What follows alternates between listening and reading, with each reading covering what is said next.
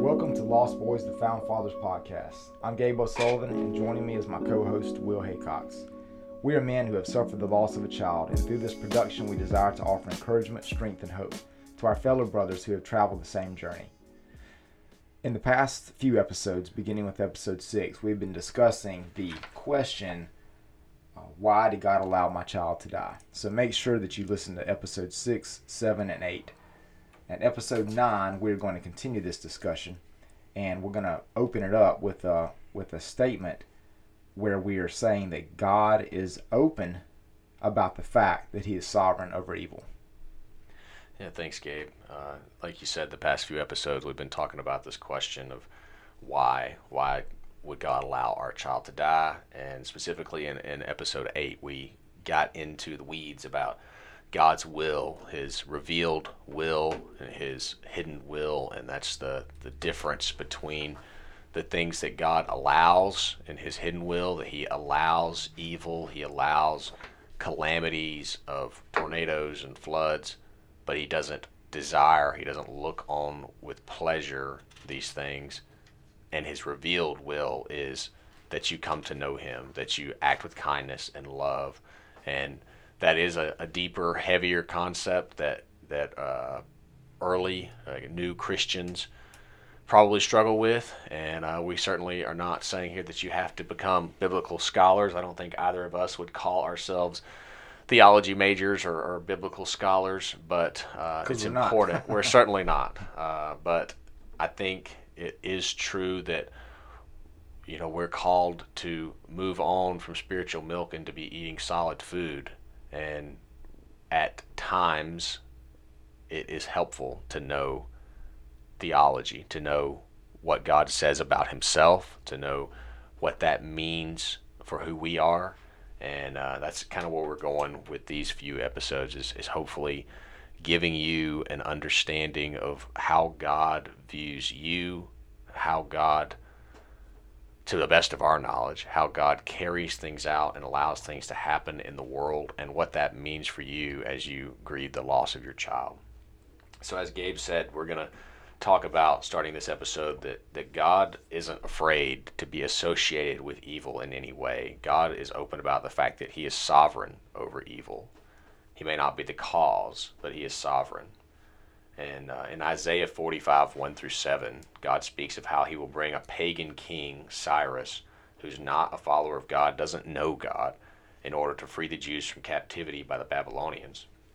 And those verses say, "Thus says the Lord to His anointed, to Cyrus, whose right hand I have grasped, to subdue nations before him and to loose the belts of kings, to open doors before him that gates may not be closed.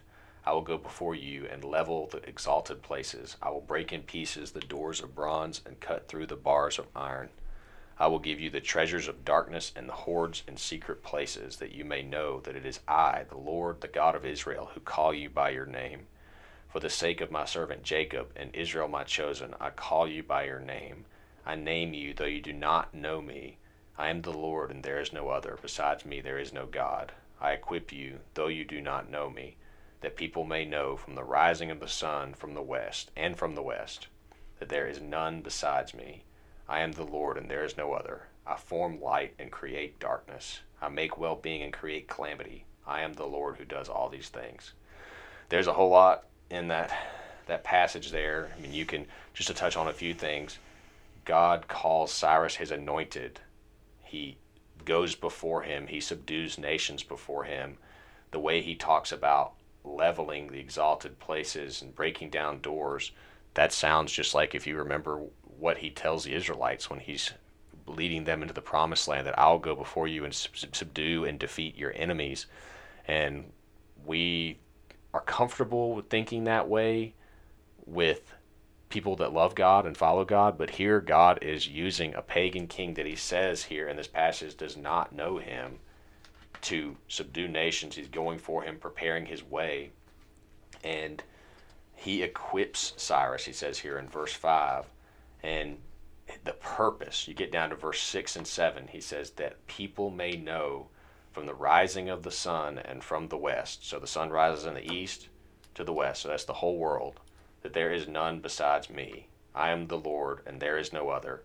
I form light and create darkness. I make well-being and create calamity. I'm the Lord who does all these things. And I think we're probably pretty comfortable with a God that creates, that forms light, but a God that creates darkness is a little interesting, probably a little uncomfortable for our American Christian understanding that, like, darkness is bad. It's the opposite of light. You know, it's scary, but our God creates darkness. And again, here you have, I make well-being and create calamity. Making well-being, making peace in another translation, is good. That's something we're comfortable with God doing, and we're excited. We have a God that creates peace, but creating calamity in that verse, I looked into it, and calamity in other translations is translated as evil, and it's the word used in Genesis 2:9 and 2:17 to refer to the tree of the knowledge of good and evil. That word is Ra. I don't know if I'm pronouncing it correctly, R-A-H. That means God creates evil in the sense that, as we talked about before, his hidden will, he allows it to happen. He is the author of all things, and he uses evil for his purposes. It's not out there on its own, a free agent doing whatever it wants, and God just like has to find, oh no, evil went out here and killed this guy, so now I have to craft this narrative that the guy was out here doing good things and he was a martyr and it's a good story. Like, God from the beginning can allow and ordain evil things to happen for his glory. And again, that's what he says here with Cyrus, is he raised Cyrus up. He allowed Cyrus to do the things that he did so that all people from the rising of the sun to the east, to the west, would know who God is and that he was the only God. And here, you know, we have in First Samuel 18:10 and 11, it says, the next day an evil spirit from God came forcefully on Saul. He was prophesying in his house while David was playing the lyre, as he usually did. Saul had a spear in his hand, and he hurled it, saying to himself, I'll pin David to the wall, but David eluded him twice. So there's God, an evil spirit from God is what it says here. So God chooses to allow or to use an evil spirit to influence Saul. And if you know or remember the story of 1 Samuel and Saul and David, Saul was the first king of Israel. He was chosen and anointed by Samuel to go and to lead the people, and he was charged to be a king under God's sovereignty and lead the people towards God and towards blessing and worshiping God. But like the first week of his reign, Samuel tells him, wait for me and I will come in 7 days and I will offer sacrifice to the Lord and basically bless you to go out and defeat the Philistines. And long story short, Saul gets impatient. He offers a sacrifice himself, and it just shows you right off the bat, Saul is not being faithful to God. Saul doesn't love God and doesn't want to worship him and obey him as much as he just wants power or wants to be in control. And so God allows him to make those choices and to turn away from him, and chooses to send an evil spirit to go and take the kingdom away from Saul and give it to David, who's his anointed. So I'm sure you have something to add there, Gabe, because there's a lot to that. Yeah, definitely. I mean, when I think about these concepts, you know, it's, again, it is hard to think, because we read the Bible. The Bible talks about God being love, God being light, there being no, you know, only goodness in God. You know, God can allow no evil into his presence. You know, that's why we have to depend on Jesus to be our Savior, because without him taking our punishment as the perfect sacrifice, we would have no opportunity to be in God's presence, because God cannot allow any sin, any evil into his presence. But at the same time, you know, reading this, we're like, wait a minute, but God had to, like, kind of, if he is sovereign, he had to allow for the creation of evil, which means he created evil to exist, because in his sovereignty, he created angels to worship and serve him, but also in his sovereignty, he gave angels a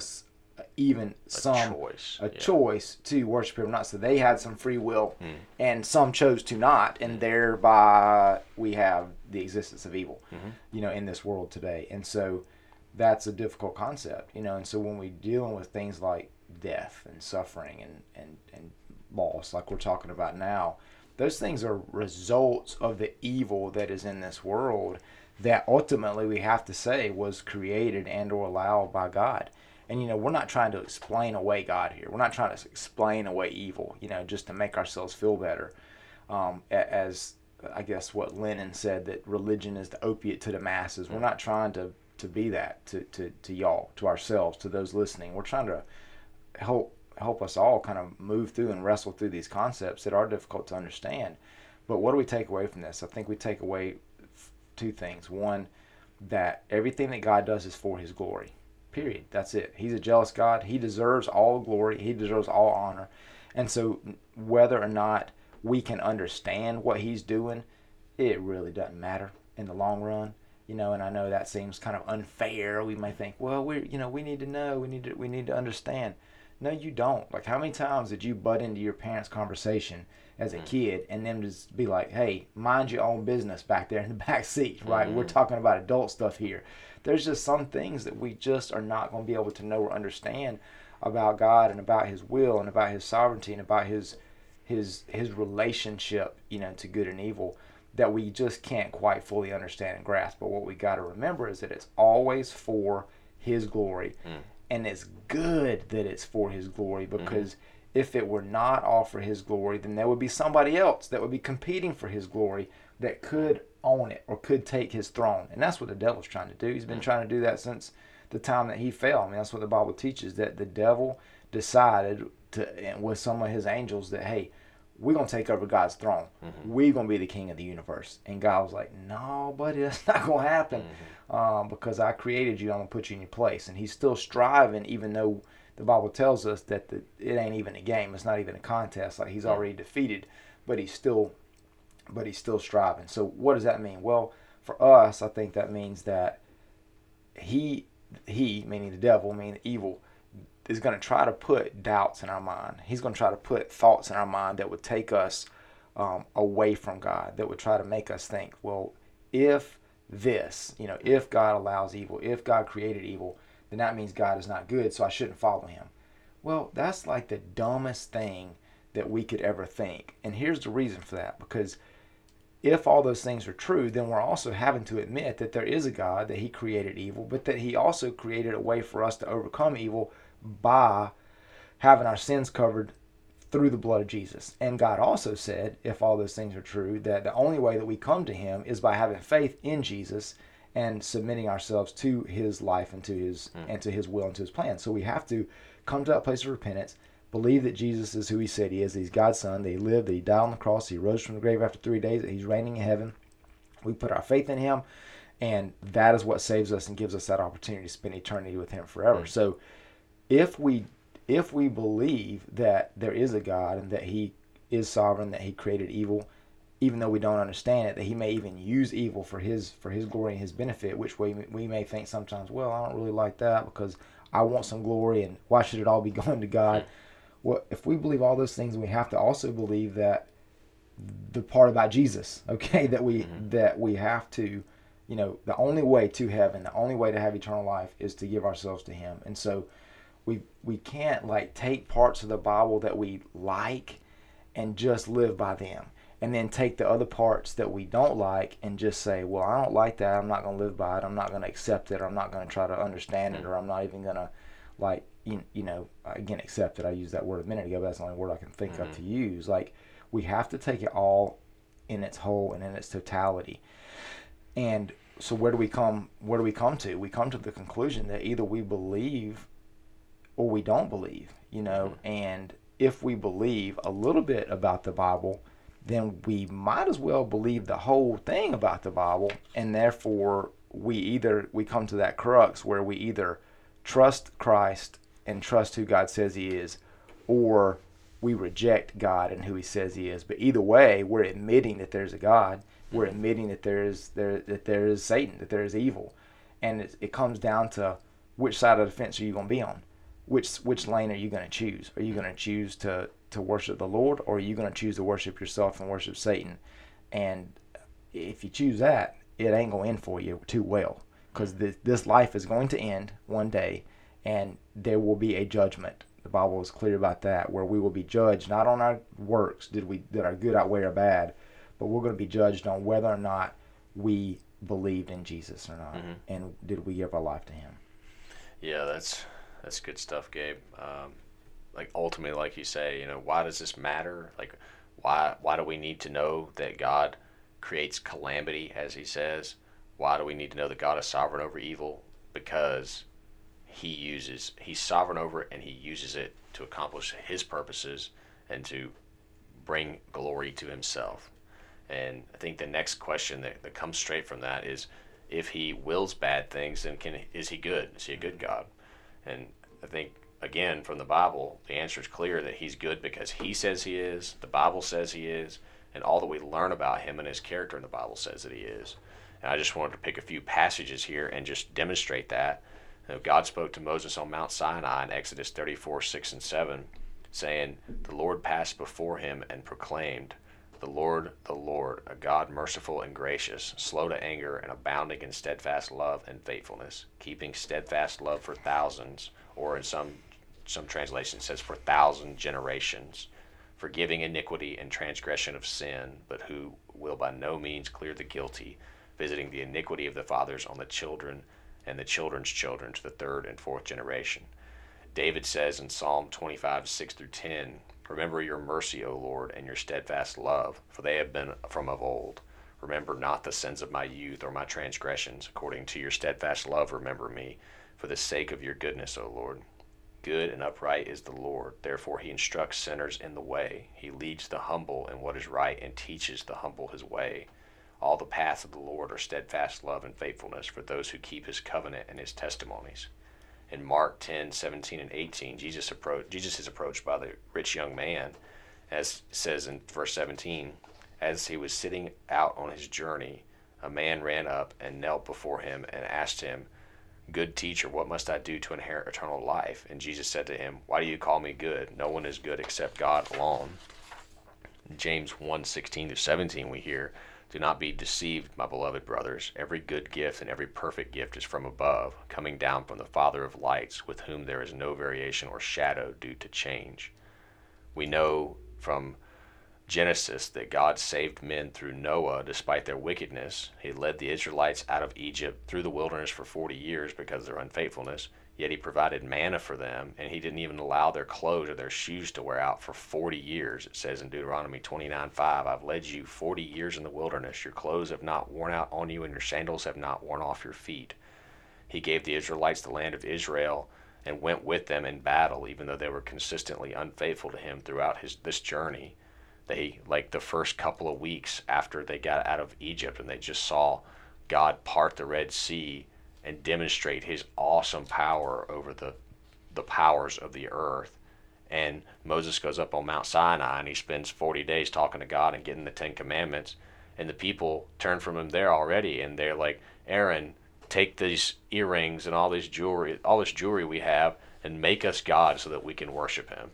And they, weeks, months after they get out of Egypt and just saw all this provision that God gave them, they're already turning from him. But he responds to the wickedness and unfaithfulness of Israel and us now, not by turning away and condemning us and leaving the earth alone and just saying, "Hey, you made your bed, lie in it." He responds to our wickedness and unfaithfulness by continually reaching out to us through the prophets, and essentially by sending his own, and can eventually by sending his own son to die on a cross to pay for our sins while we were sinners, all while knowing that we would offer him nothing of worth. So, does a good God, like you're a parent, you're a friend, you're a spouse, whatever, does, with your goodness and your ability, you have a limit? Like if your kids, if your spouse is constantly getting on your nerves every day, your spouse is cheating on you, your spouse is spending all your money behind your back, you know, you're going back and forth, you're bickering. If you're a good man, if you are staying in your Bible, like, you're going to continue going after them. You're going to love them. You're going to seek forgiveness and reconciliation. But at a certain point, you're going to reach your breaking point, and you're just going to say, "I'm done with this. I can't do this anymore." And magnify the unfaithfulness of a spouse or the constant disobedience of children by thousands and thousands of times. And you get just a picture of what we have done as humans to God. When God created this world, he created us He created everything that we have, all of the good things we have, the oxygen that we breathe. He reached out to the Israelites. He chose them, not because there's anything special about them, but because he chose them to be his people. He reached out to them continually. He led them into Egypt through Joseph so that they could be taken care of during a famine. He allowed them to multiply in the 400 years that they were in Egypt and become a nation as he promised Abraham they would. He led them out. He led them into the promised land. He protected them. He provided judges and provided prophets. They rejected him over and over and over again at every turn. And instead of turning away and washing his hands of us, he sent his son, knowing that we would reject him, that the Jews wouldn't believe, a majority of them, or at least the leaders, wouldn't believe and wouldn't follow his son, but they would turn away. They would condemn him, and they would send him to a cross. They would torture him, and he would die, knowing again Jesus is going to be raised, and not say, oh, well, I sent my son, and he spoke to you as my final representative, and you still turned him away, so now you're done. I'm washing my hands of you. No, even after that, he used his son to be the means to pay for our sins and to bring us in right relationship with him. And you think that's not enough? Like, God's not good? He didn't do enough for you? Like, God's not under any obligation to make us in right relationship with him. He created us. He could have created us to be worms, to be anything, but he created us as humans with brains, with the ability to think. He has pursued us at every turn. When we turn away, we curse him, we turn away from him, we do everything he asks us not to do, and that's not enough. Like, there's literally nothing else that God could have done to pursue us. He has done everything, and that's a good God. Amen. That's not a God that you could ask any more of. Amen. And bro, I would just say too, after he had, after Jesus resurrected and after Jesus went to heaven, the world didn't end. Mm-hmm. Right? I mean, mm-hmm. he's still giving creation 2,000 plus years to turn back to him. And so that right there, like, his patience is an attribute of his goodness, with this. His continued forgiveness of us when we sin against him is proof of his goodness to us too. Man, why don't you read that Romans 3:23 too? Yeah, I mean, I think we just need to realize that all we really deserve is death and condemnation as the people that we are. Romans 3:23 and 24 says, "For all have sinned and fall short of the glory of God and are justified by his grace as a gift through the redemption that's in Christ Jesus." Mm. That's, again, right there. They're justified by his grace as a gift. A gift is not something you earn. A gift is something that's given to you because the person that gives you that gift loves you and cares for you. So if you feel like, if you've been listening to some of these, like we're going to talk about next few weeks, some of this positive thinking, some of this stuff that, you deserve this, you can bring this into existence, or God is the magic genie. Like, no, you are a sinner. I'm a sinner. Gabe's a sinner. We have fallen short, as it says right here, of the glory of God, and we deserve death. We deserve condemnation. We don't deserve anything good. We don't deserve cars, houses, spouses. We don't deserve children or the air that we breathe. But God has given us the grace and the gift, not only of those earthly things, but of justification and being brought into relationship with him by the blood of his son. And that's pretty amazing. That is, man. Thank you. And again, that's a proof text right there that God is good. Mm. And so in the next episode, we're going to transition and kind of put some meat on these bones that we've been forming together over these past few episodes, and transition to a question that says, what does this mean for why God allowed my child to die? We touched on that briefly. We're going to flesh that out a little bit more, but hopefully these backbone episodes will help us to get into that a little bit more. This is stuff we've been trying to build a foundation for answering that question.